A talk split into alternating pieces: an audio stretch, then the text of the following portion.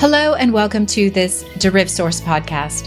I'm Julia Schieffer, the founder and editor of DerivSource.com. As the market prepares for the transition away from the use of LIBOR to alternative benchmarks or risk free rates, financial institutions must closely look at their strategies for tackling legacy trades which reference this soon to expire interbank lending rate. The trouble with legacy trades is that there is no one way to migrate these transactions to the post LIBOR era. Rather, there are several options a firm can take. And all methods will likely be taken to adjust the entire portfolio in question, including the reliance on the ISDA IBOR fallbacks, direct renegotiation of contracts with counterparties, or even reliance on synthetic LIBOR, which is in the works in some jurisdictions. In short, tackling this one element of the LIBOR transition is set to be laborious and a complex task for many firms. In this podcast series, we explore the complexities, challenges, and opportunities firms have when looking to execute their own strategy to migrate legacy trades away from LIBOR. We will take a look at some of the market wide, legal, operational, and technological hurdles inherent in this journey for the derivatives and cash markets. We will also look at the options and solutions that may assist a firm as it works towards the upcoming deadlines. But before we get into the details, in this episode, we will take a market wide look at the top challenges the financial industry faces with the LIBOR transition. And to explore these challenges further and kick off this podcast series, I have with me Adam Schneider, partner at Oliver Wyman's digital and banking practices in the Americas, and co chair of the Alternative Reference Rates Committees, or ARRCs, Operations and Infrastructure Working Group. Welcome to the podcast, Adam. Thank you very much. Appreciate the opportunity to speak to the audience. Adam, you seem to be living and breathing the LIBOR transition these days both in your role at Oliver Wyman, but also as co chair of the ARRC's Operations and Infrastructure Working Group. Can you please share a little bit about yourself for our audience before we get started? I've been involved in the financial industry for uh, just a few decades, all over the uh, largely New York and international banks and insurers and asset managers, primarily as a consultant, but I've had operational roles, uh, primarily in asset management, where I was a COO at an asset management firm. I got interested in LIBOR when the end date was announced in the summer of 2017, thinking that this would be a topic of high concern to the industry and one which uh, really had to get started from scratch because no firm that I knew of was really focused on LIBOR or focused on LIBOR transition. Really, everybody was going at a standing start. Let's jump right into one of the biggest challenges that the market faces with this transition away from LIBOR, that being liquidity. Adam, can you explain a little bit more about the challenges revolving around liquidity? So, LIBOR is about three, four hundred trillion of cash assets and notional derivative assets. Of course, that's mostly notional. But it all trades as one thing. You can hedge enormous amount of exposures. You can trade an enormous amount of exposures. And in fact, cross currency swaps and cash instruments are normal because LIBOR is kind of the sea level of finance. So you could really count on it being operating the same across uh, the markets. Inside of LIBOR is five currencies the dollar, the pound, the Swiss franc, the euro, the Japanese yen. And now there will be five rates, all sponsored by their uh, national regulatory bodies. Just for an example, the dollar is SOFR and the pound is SONIA. As a result, liquidity must splinter between the various parties because it simply has to. It has to be divided by five. And in fact, we're already beginning to see some sign of that where trading volume is migrating out of LIBOR into SOFR or SONIA or the other currencies. In addition, especially in the US market, there are several flavors of SOFR. SOFR starts off as a backwards looking overnight rate if you want to construct a forward rate, that's kind of a different flavor with different risk characteristics. If you want to construct a term rate, that's a different flavor with different characteristics. In the US market, there's a mortgage related rate for consumers known as SOFR Advance. All of these are going to split the liquidity of the underlying enormous market into little pieces, and the exact relationships between them still have to be worked out because many of these rates are not even in existence yet. So, for example, how do you hedge The term rate of SOFR, well, it doesn't exist yet. You don't have to hedge it, but those who use it will want to and will need to go hedge against out of that same pool of global liquidity. The net of it is less liquidity, plenty of choices and pricing and hedge effects over time, but a lot of trading products that still need to be invented. And on the cash lending side, can you tell us a little bit more about how the cash lending market is impacted by this? The cash market does vary by currency, and the two biggest markets are the dollar and the pound. In both cases, LIBOR is used as the corporate lending rate. It's largely for bank to corporate lending. And the bank to corporate lending market is very simple. You might issue a five year loan, it goes at LIBOR, and every month or every three months, perhaps, it resets to the then current rate. So, from a bank point of view, your rate is current with the market. From a borrower point of view, your rate is current with the market. And you may, as a borrower, want to fix it and hedge it against on the hedge market. The core problem is one, what are we going to do going forward when there is no LIBOR? Because there is no equivalent rate that everyone knows to go use. And the new rates invented by the regulatory authorities are very, very different in how they behave. And two, just speaking, for example, for the US market, there's six, eight trillion dollars of loans outstanding, and they will change from LIBOR when LIBOR ends. And the economics of that change are actually very, very different and very, very complicated. So if you are lending or borrowing, understanding what are the things changing to and what are the new products you'll be loaning and borrowing from is critically important. We've discussed the differences already between how this transition is progressing in the UK versus the US. Another area of complexity that affects currencies is the currency facility. What are the global and multi currency implications of currency facilities? So, currency facilities are very, very convenient because you can borrow in the currency you need, more or less on demand, and are very, very convenient. We think that an awful lot of these are going to become individual currency contracts rather than multi currency facilities because, truthfully, the rates are not comparable just speaking dollar, pound, euro, the rates work differently, have different economics, and you would be hard pressed to come up with an easy translation algorithm to take dollar LIBOR, pound LIBOR into dollar SOFR, pound uh, SONIA, and make it all into one contract. Obviously, you could put them together kind of paragraph by paragraph, but it'd be different economics. The spread between LIBOR and SOFR is fundamentally going to be different between LIBOR and SONIA in the pound market.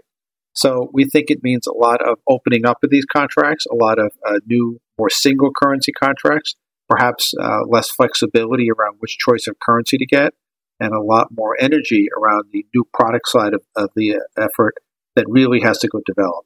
And I just want to double down on that. The development in the marketplace has largely been in the derivative markets. Derivatives are 90% of that $400 trillion outstanding. So it's very, very logical an awful lot of the issues are in the lending and cash market. And the cash market products are still being developed in the US. They largely don't exist today. The UK is in a better shape. Some of the other countries, notably Switzerland, are in better shape. But there's an awful lot of work to be done to even have the cash products exist as of right now. SOFR lending in the US, for example, is very, very minuscule right now. Sticking with the US and focusing on SOFR, the US lending market is not adopting this. Why not? Well, it's important to note that LIBOR is ending for the other four currencies at the end of this year. That is locked down in stone.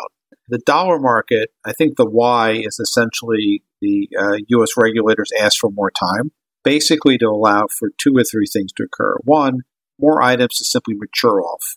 Two, more time for loans, which have the, word is fallback, the, what happens when LIBOR is over, which have bad fallback terms to be fixed and remediated. And three, the fallback issue was of such significance there's even legislation proposed by the uh, Federal Reserve ARRC Committee for uh, New York State and by uh, Jerome Powell himself, chair of the Fed, for congressional level national legislation. The combination of all of that, there's just millions of contracts that have fallbacks that are very, very difficult to handle, limited time, and uh, essentially a fair amount of financial and operational risk has led to the U.S. to uh, obviously ask for more time. And I think that's the why. The actual conversations as to the why are not public, but it's all around that comment. If you look at, you know, just some simple indicia, the U.S. trading in SOFR, which is the new rate, is about 2% of the LIBOR trading. It's a really small number. But if you look at that same in the pound, it's about 50% of the LIBOR number. It's very, very close in terms of the total market. So you can look at the LIBOR market in the UK and say, okay, that's pretty ready. That rate was well established. It's been here for many years. We understand what SONIA is. Uh, people understand it from a lending and consumer point of view. They got it. In the US, we invented a new rate just a few years ago, and it's still kind of snowballing into existence in terms of scale and use, hence the need for an extension. Absolutely. All new things have kinks that need to be ironed out. But a little bit more on this, Adam. In the US market, as you mentioned, the lending market is not quite adopting it yet. What is the future forecast for this space? That's a great question. And it's really the about $5 trillion question in the lending market right now. We diverge a bit from what the ARRC would say. So what the ARRC would say is, is they will publish term SOFR. In other words, you know the rate of, for say 30 days and 60 days in advance, and the market will move there, and that it'll happen sometime in the course of this year. We do not think the ARRC will be able to meet that deadline, and we wish they could. That's not a not a pejorative statement, but the way the Federal Reserve wants to publish the number is based on futures trading, you need a lot of futures trading to verbosely publish the number. There's no sign of that today. And we think, therefore, that the ARRC will skip its term date and move that into well into 2022. What that means is in a few months, we're going to get to near the end of the year, and there won't be a term rate from the ARRC, The market is going to make a very, very hard decision.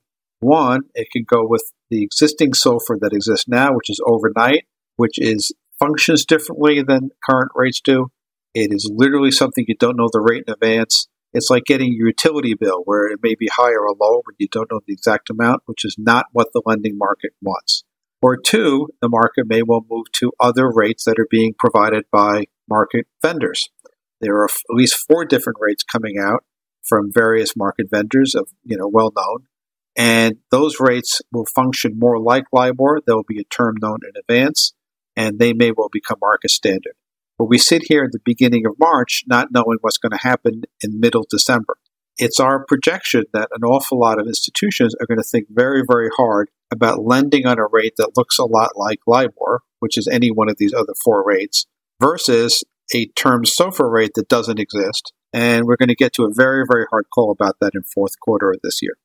And just to touch base on this a little bit more, why is this an issue and why is lending going so slowly?